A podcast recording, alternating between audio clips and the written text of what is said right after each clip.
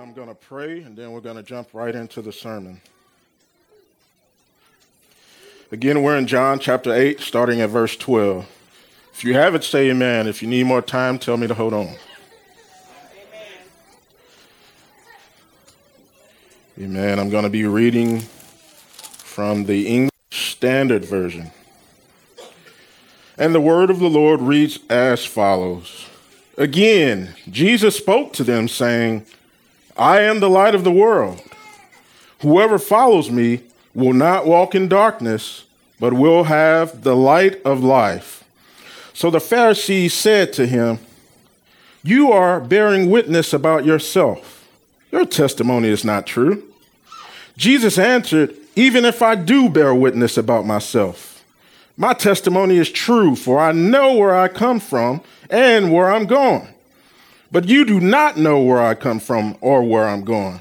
You judge according to the flesh. I judge no one. Yet, even if I do judge, my judgment is true. For it is not I alone who judge, but I and the Father who sent me. In your law is written that the testimony of two people is true. I am the one who bears witness about myself, and the Father who sent me bears witness about me. They said to him, therefore, Where is your father? Jesus answered, You know neither me nor my father. If you knew me, you would know my father also. These words he spoke in the treasury as he taught in the temple, but no one arrested him because his hour had not yet come. I just read John chapter 8, verses 12 through 20, and the word of the Lord is blessed. Let us go before the throne of grace. Heavenly Father, Lord, we come before your presence in humble awe of your glory, God. Lord, we thank you for your goodness. We thank you, Lord, for your mercy. Lord, it's because of your mercies that we were not consumed on this morning because of the sins that we committed yesterday and the day before that. It's because of your goodness, God, that we, Lord, were able to get in our cars on today and drive to this sanctuary and gather together and worship you without any incident or accident, God. It's because of your love, God, that we are standing here today, and for that we give you thanks. And Lord, I pray that as we go forward today in this sermon, Lord, that you shed light in our hearts. You open our eyes, that you unstop our ears, Lord, and that you give us the ability, Lord, to get up and not just walk, but run out into the world to tell them about our Messiah, our Lord, our King, our Savior, Jesus. And Lord, we will be forever grateful. We will forever praise your name, Lord, and we will forever honor you. It's in Jesus' mighty name that we pray. Let everyone say amen. Again, we will be continuing in our John series, talking about today's sermon, which is titled Follow the Light. Again, the sermon is titled Follow the Light. Amen. And as I struggle with this technology to get it open, we're going to jump right into it. How many are excited about the Lord on today? Oh, oh, I see one person is excited. All right, there we go. All right. Again, our sermon today is titled Follow the Light.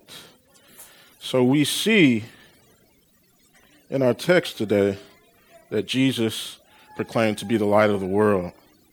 And the main point I want to leave with you today is that to be delivered from darkness, we must follow Jesus, the light of the world. Amen? So, what if you woke up one day? What if you woke up one day after getting some good rest in and you open your eyes and all you saw was darkness? You couldn't see where you were, you didn't. You, you were disoriented. You couldn't tell what direction you were staring in. You couldn't even see your hand in front of your face. What would you do? How would you respond? Well, most of us, our first response would be to what? To, to go for the light switch, right? But you're in total darkness. You can't see where anything is. And so you have to feel your way around and crawl through what should be a familiar area, right? It's your room, right? You should know where everything is, but darkness kind of changes everything, right? Changes your perception. You, are not really able to see clearly in the darkness. You, you're not able to see it all.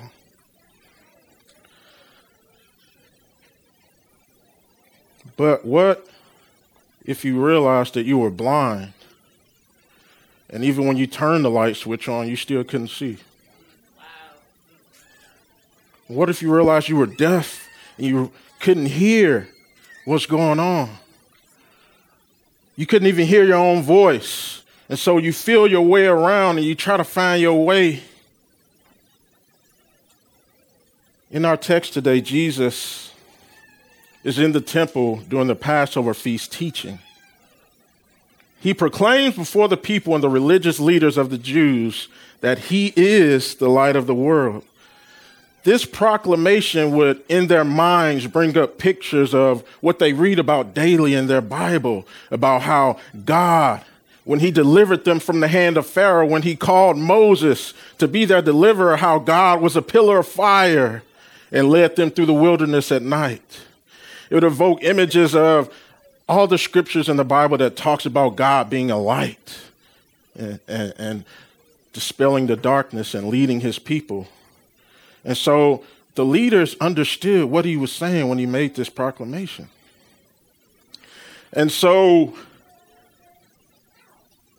Jesus, God is our guide, but we have a huge problem in this world, right? This world is dark. This world is full of darkness. And uh, not only is the world full of darkness, but our hearts are full of darkness. And we're blind and we're deaf. We're, we're born into this world blind and deaf spiritually, and we can't see or hear or know our way around this world. When Adam and Eve decided to disobey God, our connection to the light was broken. Now we're guided by our own principles. Now we're guided by our own lust and our own desires. And if you are familiar with the Old Testament, you'll see where that led to. It got so bad that God had to plunge the whole world with water, just cleanse everything. He only saved one family. And so we have a huge problem in the world. The, the, this world is dark, people's hearts are dark. And according to Scripture, not only that, but we love the darkness, right? The scripture tells us that Jesus came into the world as the light, but men kind of shied away from that. Why? Because they love darkness. Why did they love darkness? Because our deeds are evil. And what does darkness do? It hides things, right? You know, when you have company over and you get that unexpected company and you ain't quite cleaned up yet, you throw everything in that back room and turn the light off so can't nobody see in there. You know, you hiding hiding things. And that's why we love darkness because it hides our wicked deeds, or so we think, right? And so Jesus proclaims that he's the light of the world. How many of you have ever been in a cave or in a mine?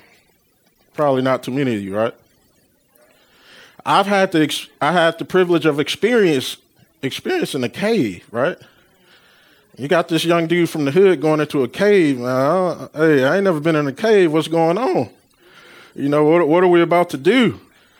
And so they so they they took our class and we went to go visit a cave. And they took us down into this cave, and we all had to have on helmets with lights. We had to have flashlights. Why? Because there's no natural light in the cave, right? And the same goes for a mine.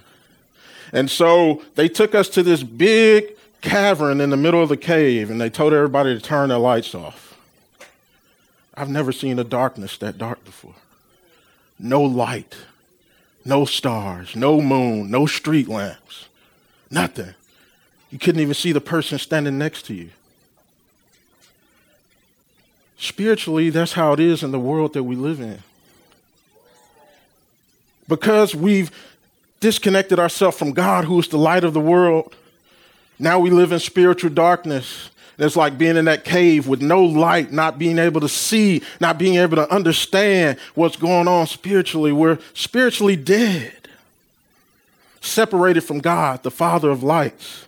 How can we be delivered from this horrible state?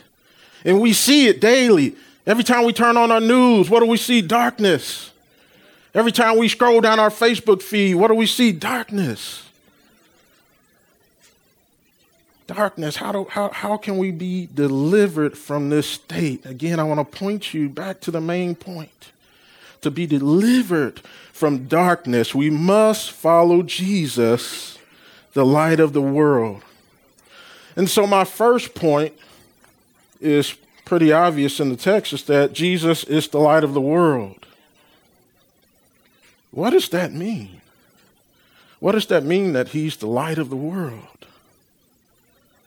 Well, let's go back a couple of chapters and look at John chapter 1.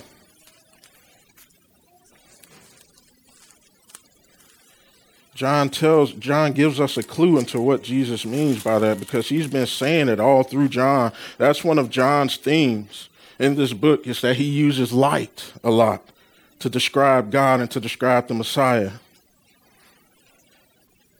It says that in the beginning was the Word, and the Word was with God, and the Word was God. He was in the beginning with God. All things were made through him, and without him was not anything made that was made.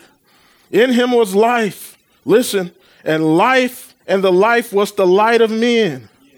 The light shines in the darkness, and the darkness has not overcome it. He's the light.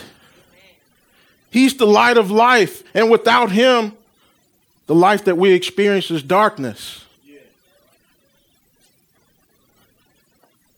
When you think about a cave, and, if you were able to experience what I experienced, you would think, man, nothing can live down here. Nothing can survive down here. There's no light you can't see anything. But then you check out National Geographic and you begin to read and you see that there's an ecosystem even in a cave. But then you find out that most of the animals are blind. They have no reason for eyesight. There's no, there's no natural light they can't see. And that describes us. We live in the darkness spiritually. We have no need for spiritual eyesight, so we're blind. And what do we do as men? We try to adapt to this darkness because we can't we can't find a light switch. We can't find a light. So what do we do? We adapt to it. That's why the Bible says that we love the darkness because we're able to hide our deeds, or so we think. And so the first point tells us that Jesus is the light of the world. He says, I am the light of the world, and all who follow me won't have to walk in darkness, but they'll have the light of life. And how do we know that Jesus is the light of the world? First, we know that he's the living word. And back in John 1, he talk, he calls Jesus the word of God. He's the living word. Okay, what significance does that have? In Psalm 119, verse 105, the psalmist says, Thy word is a lamp unto my feet and a light unto my path. How many of you guys ever drove through the country before? I know Willie's from down south. He probably will know what I'm talking about. You drive through a country area, there's no street lamps, there's no light anywhere, it's just darkness all around you. And so you you on the windshield like this, relying on your headlamps because you can't really see anything. But what happens if you go too fast, right? You outdrive your lights, right? and you begin not to see. They tell you not to drive faster than your light can shine because if you do, you won't see what's ahead of you. And the psalmist tells us that the word is a lamp into our feet and a light into our path. So God didn't leave us without a light. He gave us his word, right? But again, we have a problem because we like darkness. I there, I can't remember who said this, but it was quoted that the reason that men don't get into their word is because they don't want the light of God to shine their evil deeds, right? I I I worked in in the food and beverage industry, right? And everything had to be spotless.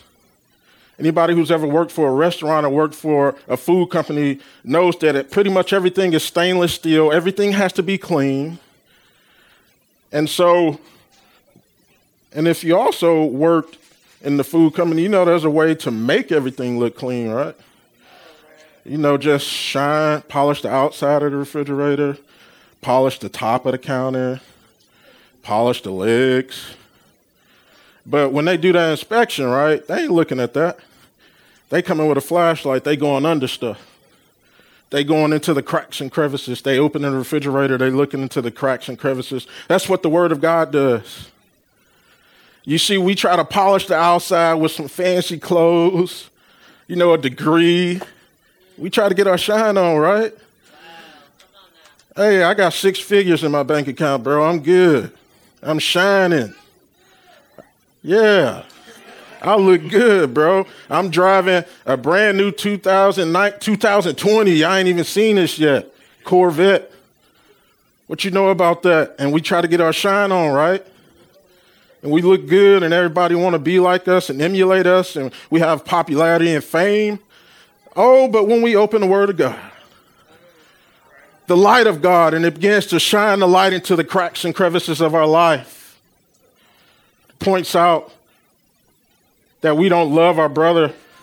It points out that we lust after things. It points out all the stuff that we do in the dark. The Word of God is a lamp. And if you ain't in your Word, then my question to you is what are you trying to hide, right?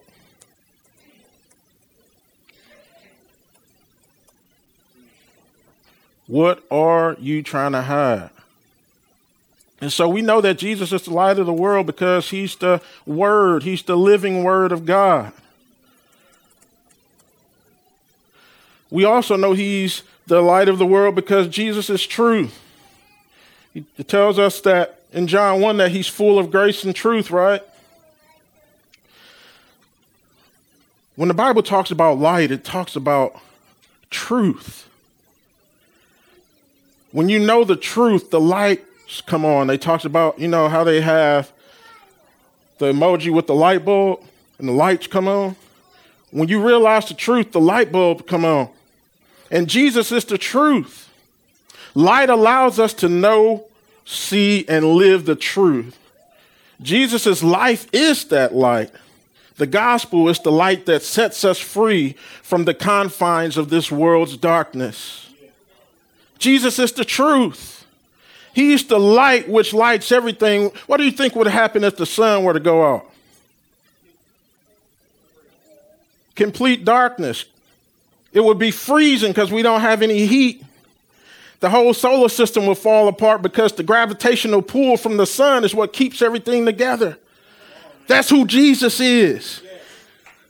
He's the center of the universe, He's the light by which everything else moves breathes, lives, and have its being. And when we try to remove the sun from our life, what happens? Chaos. We try to polish the outside, but there's still chaos in our hearts. We stunt, we stunt in front of everybody, but we going home turning up a bottle because we depressed.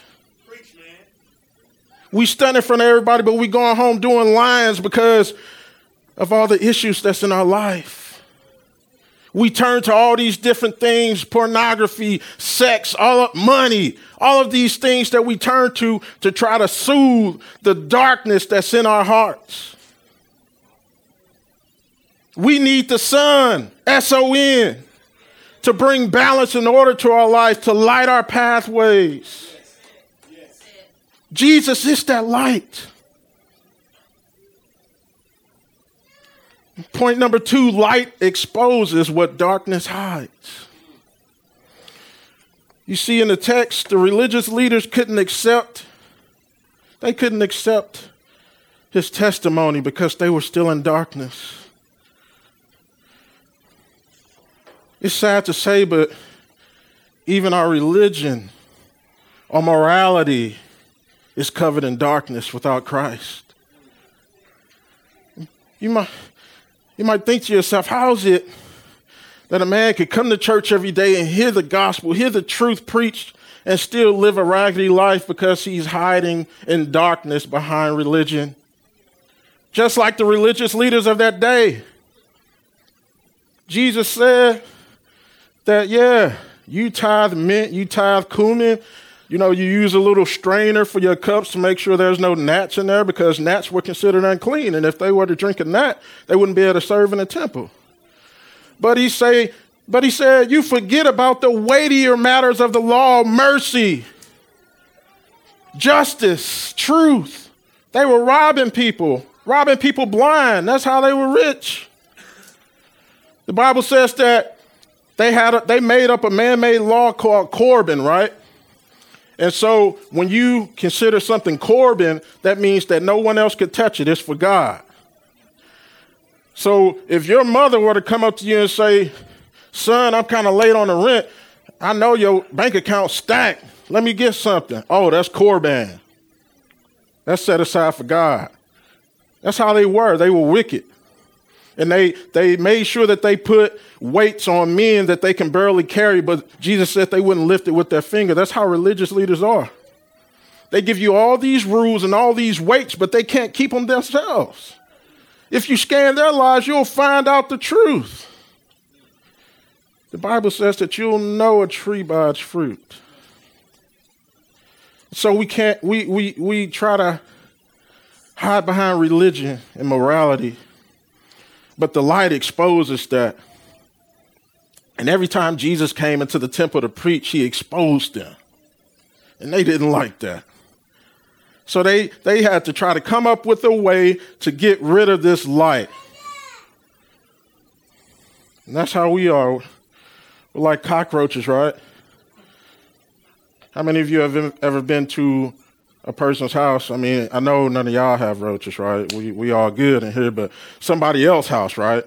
And, and, you go turn on the lights. What the roaches do? They scatter, right? That's what we do. When the light comes on, when we hear the truth of God, when we hear the gospel preached, and it pierces our hearts, we scatter because we don't want our darkness uncovered. We don't want our deeds uncovered. We don't want our sins to be revealed because we love them we sit, I don't know if any of you are familiar with Lord of the Rings, but Gollum. Gollum was actually a hobbit. Gollum was a hobbit. His name was Smeagol, but because he fell in love with that ring, he sat in darkness. His whole appearance changed. And because he was in darkness, he didn't care. But when he came back around the other hobbits, they can see that he was messed up. And so when we sit under the gospel, when we sit under the truth of God's word, it reveals our hearts. And we get to checking behind us and make sure, man, they, they ain't see that, did they? They didn't see that hatred in my heart, did they? They didn't see that lust in my heart, did they? They didn't see that unforgiveness, that grudge in my heart, did they? The light exposes what the darkness hides, and the religious leaders couldn't accept or comprehend that. Darkness closes our eyes to the truth. Darkness closes our eyes to the truth because we can't see. We can't see what's in front of us, we can't see what's going on. So spiritually, we're blind.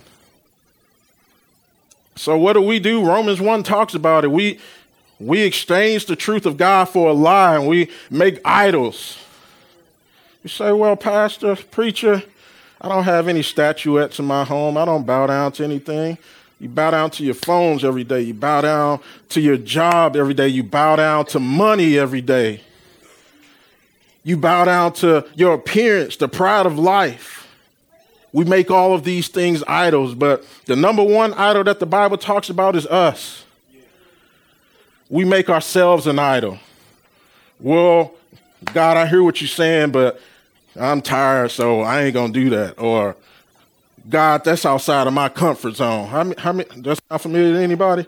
That's outside of my comfort zone, God, so I ain't gonna do that. We make ourselves an idol. We make ourselves our own God. Like we created ourselves and like we have the right to determine where we go, where we sit, and where we stand. We belong to Him. The Bible says that He bought us with a price. We belong to Him. We don't belong to ourselves anymore. We belong to Him. So, how dare we make ourselves an idol? How dare we worship ourselves? The Bible says that everything in the universe is held together by the word of his power. All he has to do is speak one word and you're gone. You're like the Thanos snap. Just start disappearing. It's the truth. All he has to do is speak one word and you're done for. When he spoke, he just didn't speak to create, but he speaks to sustain if you really think about that, man, it boggles my mind. How would you feel if you invited a family member or a friend to come into your house? You went through the guidelines and the rules with them, and they just straight up told you to your face, man, I ain't following that. I'm going to do what I want to do. In your house, right? This is your house. You pay the rent, you pay the bills, but they come in rent free and say, I'm going to do what I want to do. That's what we do to God. This world is His, this universe is His, our bodies are His, the breath in our bodies is His. But we look God in the face and say, No. No to the one who walked on the water. No to the one who spoke to the storm and stopped it. No to the one who can speak to demons and send them back to hell. How dare we say no to him? But God still sustains us If that was a family member, psh, get out of here. They'll be flying out the house like DJ Jazzy Jeff on the Fresh Prince of Bel Air. But God yet sustains us. That speaks to his level of mercy and love for humans.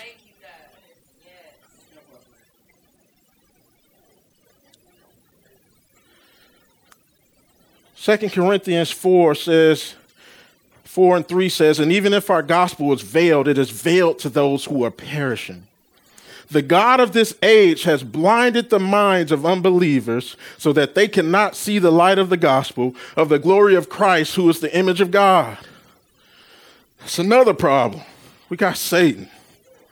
And his greatest trick is getting people to believe that he doesn't even exist. Guess what? How, how many of you have been to a play or a stage play or something like that, right? And you may not have seen it or you may not know it, but they have what are called stage hands. And stage hands, what they do, they normally dress in all black, right? And they play, they, they're in the background, so you can't see them, right? That's how Satan is. That's his biggest deception is that he gets us to believe that he doesn't exist and he doesn't have any power. And so he blinds the eyes of people in this world to the truth of the gospel and because they're in darkness, they don't know any better because they're blind. They don't have the light. That's why, saints, it is important for us to be light in this world. It is important for us to allow the glory of Christ to shine through us because they don't have any light. They are perishing because the God of this age which is Satan, has blinded their minds to the truth. But remember, we don't love the truth, right? And so we just go with it. We are utterly helpless. When you really understand the truth of the situation, we are utterly helpless, guys. We are utterly helpless, and we are at the mercy of God because of darkness. But he sent the light. The light of Jesus puts all things in proper perspective, both now in the lives of his followers and future when he returns to renew the world and everything in it. Jesus, remember, is like the sun. And what does the sun do? It lights everything, right? Jesus is that light. And when you have that light in your life, then you begin to see things for the, the way they really are. You're not blinded by the enemy no more. You, you can't be swayed by Facebook posts. You can't be swayed by political pundits. You can't be swayed by a political party. You can't be swayed by money. You can't be swayed by any of those things because you see them in their true light. You see them for what they really are suffering, world issues, all of these things are put into their proper perspective when you have the light of Christ guiding your life. Why is it that people fall trapped to money? Why is it that people fall prey to drugs and alcoholism and all of these other things that lead people astray? Is because they're in darkness and they have no light. They don't know the truth. They don't know what these things are really doing to them. If you knew, if you were able to see in the spirit realm what these things did to you in your connection with God, you would be utterly disgusted. That's why the Bible says that God hates sin. It stinks in his nostrils. You ever been to somebody's house who had a, a diaper in the trash can for just a little bit too long? You, you can't sit in there, right? It's like, man, I got to get out of here, dude.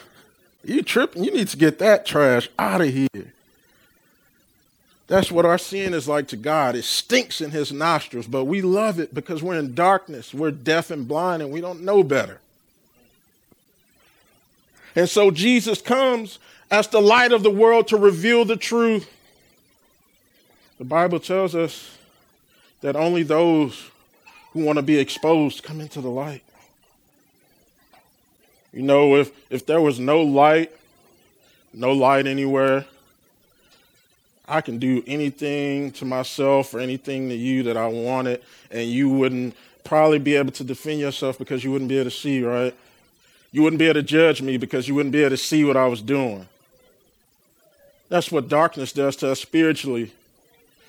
We do these things in secret in our houses and behind closed doors and because we're in darkness, we don't see the effect that it has on our life, and we don't see the effect that it has on our relationship with the Lord.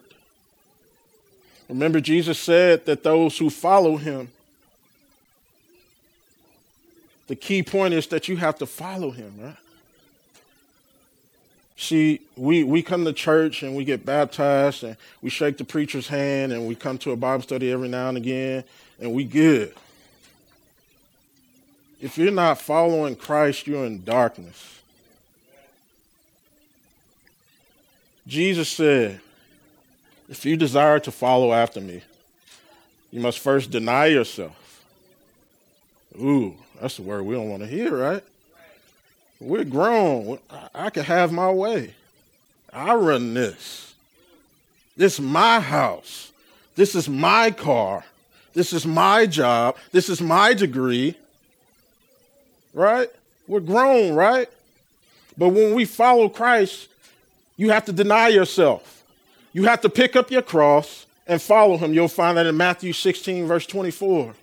He says, If any man wants to follow after me, you must first deny yourself. That means you have no rights. You have no rights to claim your life. You have no rights to anything that the Lord has blessed you with. You understand that all of these things are from God and you serve him with an open hand. You serve him with an open hand, and you're just like Job. The Lord giveth, and the Lord taketh away, but blessed be the name of the Lord. Lord, whether you give it to me or whether you take it, I'm still going to serve you. I'm still going to love you. I'm not going to get an attitude, Lord. I'm not going to take my toys home and quit because I know that you control all things and you love me and you have my best interest in heart. So if you take away those creature comforts, if you take away that brand new car, if my house burns down, if you kill my family, if you allow my family to be killed, Lord, I'll still serve you. Blessed be the name of the Lord. When the lights come on, all those things are put in their proper place and in proper perspective, and we don't worship those things anymore because we we know that those are just tools that the Lord can give and take away, but it's all to be used for his glory, even suffering.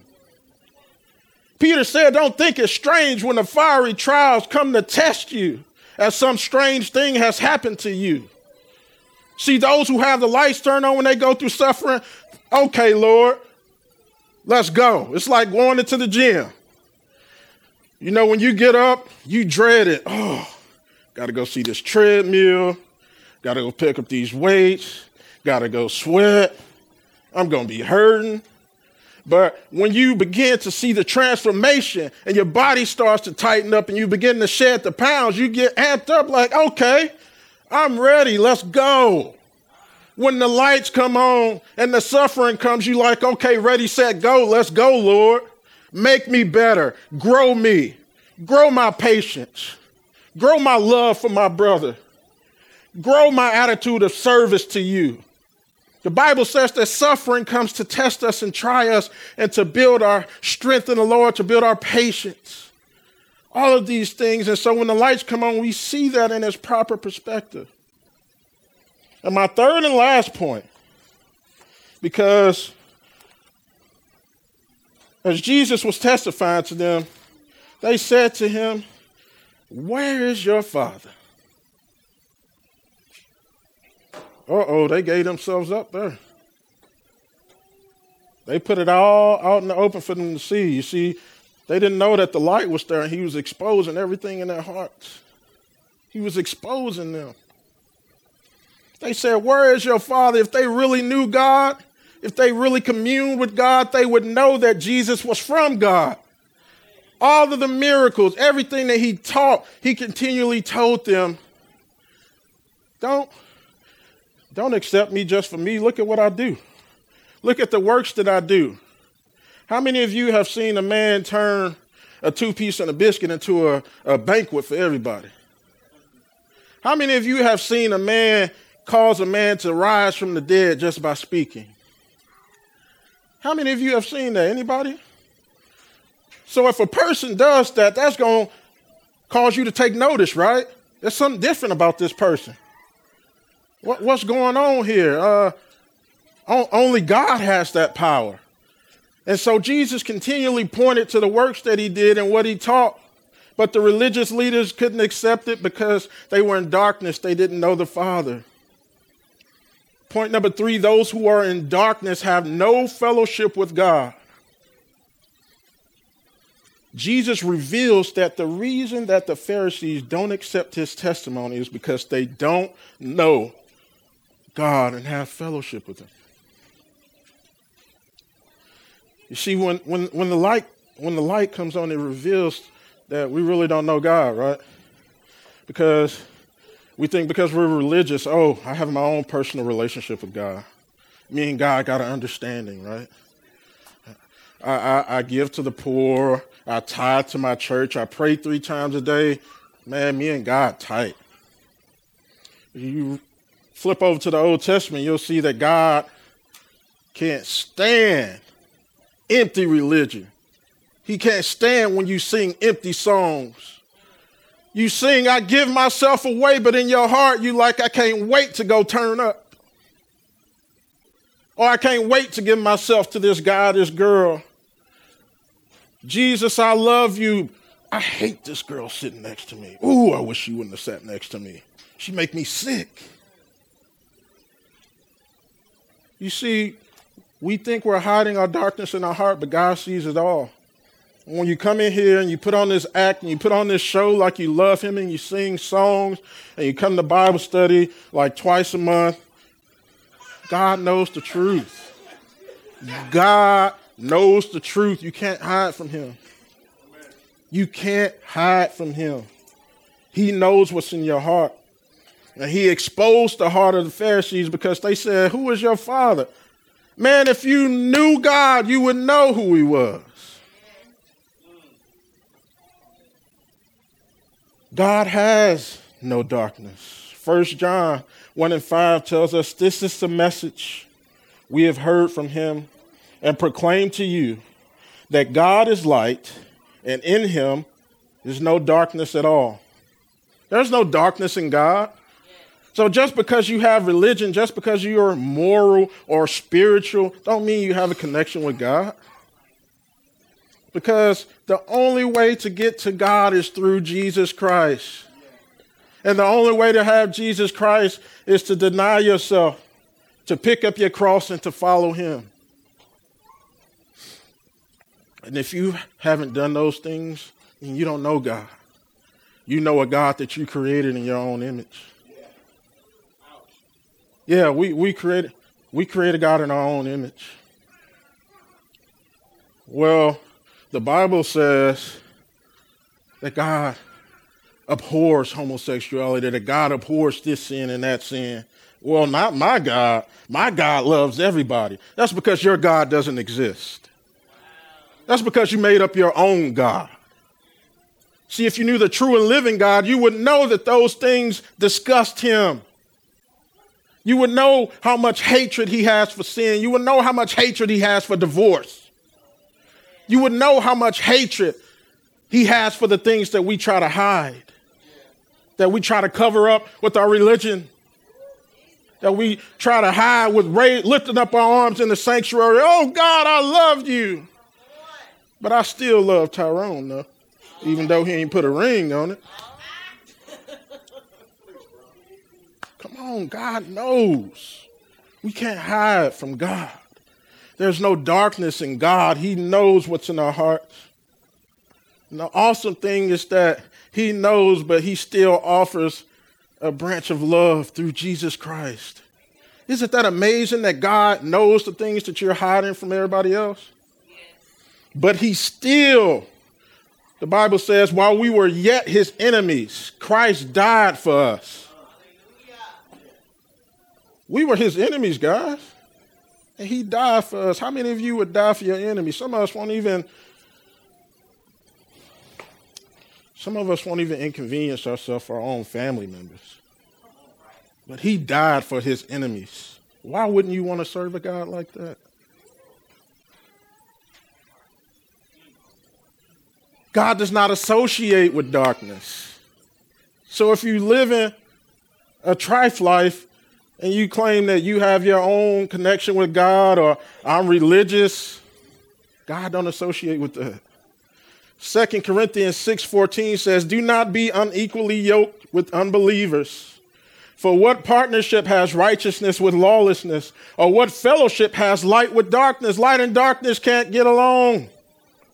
When you turn on the lights, what happened? The darkness goes away, right? And so, if you're trying to live a double minded life, you're not fooling anyone but yourself. God is not fooled. Either you're all the way in or you're not. If you got one foot in the church, but the rest of you hanging outside the door, you have no fellowship with the Lord. No fellowship with the Lord. God, you, you don't know God. Light has no fellowship with darkness. So when the light comes in, when you sit under the preaching of the gospel, when God, when you reopen your Bible and God exposes your heart, don't be like our ancestors and go try to hide in the bush and cover yourself up with leaves. What are leaves? Donating, good works, education. I did my chores church, Bible study twice this month, so I'm good. We try to cover ourselves up with those leaves, but God isn't food. God can see through the leaves. Step into the light and allow yourself to be cleansed by the blood that was shed for you. The fountain still runs. The fountain of his blood that sprung forth from Calvary's cross is still able to cleanse you. There's no dirt that it can't get out. You know, people say that Tide is the best cleaner, but I don't know. You ain't tried the blood of Jesus. The blood of Jesus is able to clean you from the dirtiest filth. Whatever your background, whatever your struggles, whatever your sins, the blood of Jesus can cleanse you. But you got to be sold out. Ain't no half stepping with Jesus. Matter of fact, see, modern day evangelists, they, they, they try to put all these caveats out there to get people to come to the altar. That ain't Jesus. Jesus told that man, look, if you want to follow me, go give away everything you have. He ran away crying because he was in love with his money. And it's not that Jesus wanted him to be broke. It's not that Jesus didn't care about him taking care of himself. Jesus could see his heart and he knew that he loved money. You can't serve God in money. So, look, you got to get rid of that, brother, if you want to follow me. Another man tries to follow him. He say, you know, Jesus, look, my great uncle about to die. He got me in his will. I'm about to be set, Jesus. And when that happened, then I'll get with you. Jesus kept going. You no half stepping with Jesus. Either you're all the way in or you're not. You have to deny yourself. That means you give up ownership of yourself to Him because He's the Lord. You have to pick up your cross. That means that you go through things, go through, put yourself through things that you don't have to. Why do I have to go out into these dangerous streets and preach the gospel? Because the Bible tells us if no preacher is sent, how can they hear? And it's not that God needs us. If God wanted to, he could paint the sky with everything he wanted to say. He spoke this world into existence. He can do whatever he wants, but God has chosen to use us as his vessels to get the gospel out. And so we have to carry that cross proudly. We have to bear it. And no, it's not easy. No, it's not fun. I know that that prophet said that if you follow Jesus, he'll pay all your bills, give you a husband that you wanted, and give you that brand new car and all these different things. No, if you follow Jesus, you're carrying the cross. That means you're going to be inconvenienced. That means that you're going to have to sacrifice something. That means that you're going to have to give up those things that you try to cling to. The Bible says to lay aside every sin, every weight, I'm sorry and the sin that besets you. All those weights that we put on our back because we want to prove ourselves to somebody, we want to make a name for ourselves in this world. How about we make a name for Christ in this world? If you want to follow Christ, that's your mission. Not to make a name for yourself, but to make his name great. And that's going to come with suffering. So, as I close, we've talked about what darkness is, how it affects us, and who delivers us from this oppression. What are the practical implications of this sermon? One, we need to be delivered from sin. The Bible says that the soul that sins shall surely die. We're on death row. When we're born into this world, we're born on death row because we're sinners. And the soul that sins will surely die. We need Jesus. Jesus is the only one. Two, Jesus is the only one who can deliver us from sin. It's not religion. It's not being moral. It's not being spiritual. It's not crossing all your T's and dotting all your I's. It's Jesus. We put on his righteousness because God ain't accepting anything else. We must deny ourselves and pick up our crosses in order to follow Jesus. We have to be prepared to suffer. Jesus says, if the master suffers, why wouldn't the disciple expect to suffer as well? Jesus suffered, but we want to come rolling through in Lamborghinis and waking up in Bugattis, right? We want to wake up in mansions and all of this stuff, but no, that's not the life you're called to. Does that mean that we're all going to be broke and poor and walking around sad? No. But that means that you are going to have to sacrifice things. Sacrifice time, sacrifice your favorite TV show to get on your knees and pray and seek the Lord. Sacrifice that little lunch money you had to bless whoever the Lord is directing you to bless. Giving of your time, your talents, and your treasures. And four, we can live an abundant life because we have the light of the world and we can see. What is the abundant life? Being able to see, having the light on, seeing things for what they really are. So many people are searching and feeling throughout the dark with these different religions and different fads and different spiritualisms and different leaders and different prophets and different liars and all of these things that's out there, people trying to grab a hold to because they're in darkness and they can't find their way out. So they say, hey, I got this, so I'm going to roll with it. But they don't understand that they're on the broad way heading to perdition, heading to destruction. And we have the light of the world. The Bible says that no one covers a light set on a hill with a bushel, right? No one goes up to a lighthouse and blacks out all the windows because they need the light to see their way in. And so you're called to be a lighthouse. You're called to be a light set on a hill. Don't cover it up with shame. Don't cover it up with the things that you don't want to give up. Don't cover it up because it's uncomfortable to you to be a light. Light draws moths, right?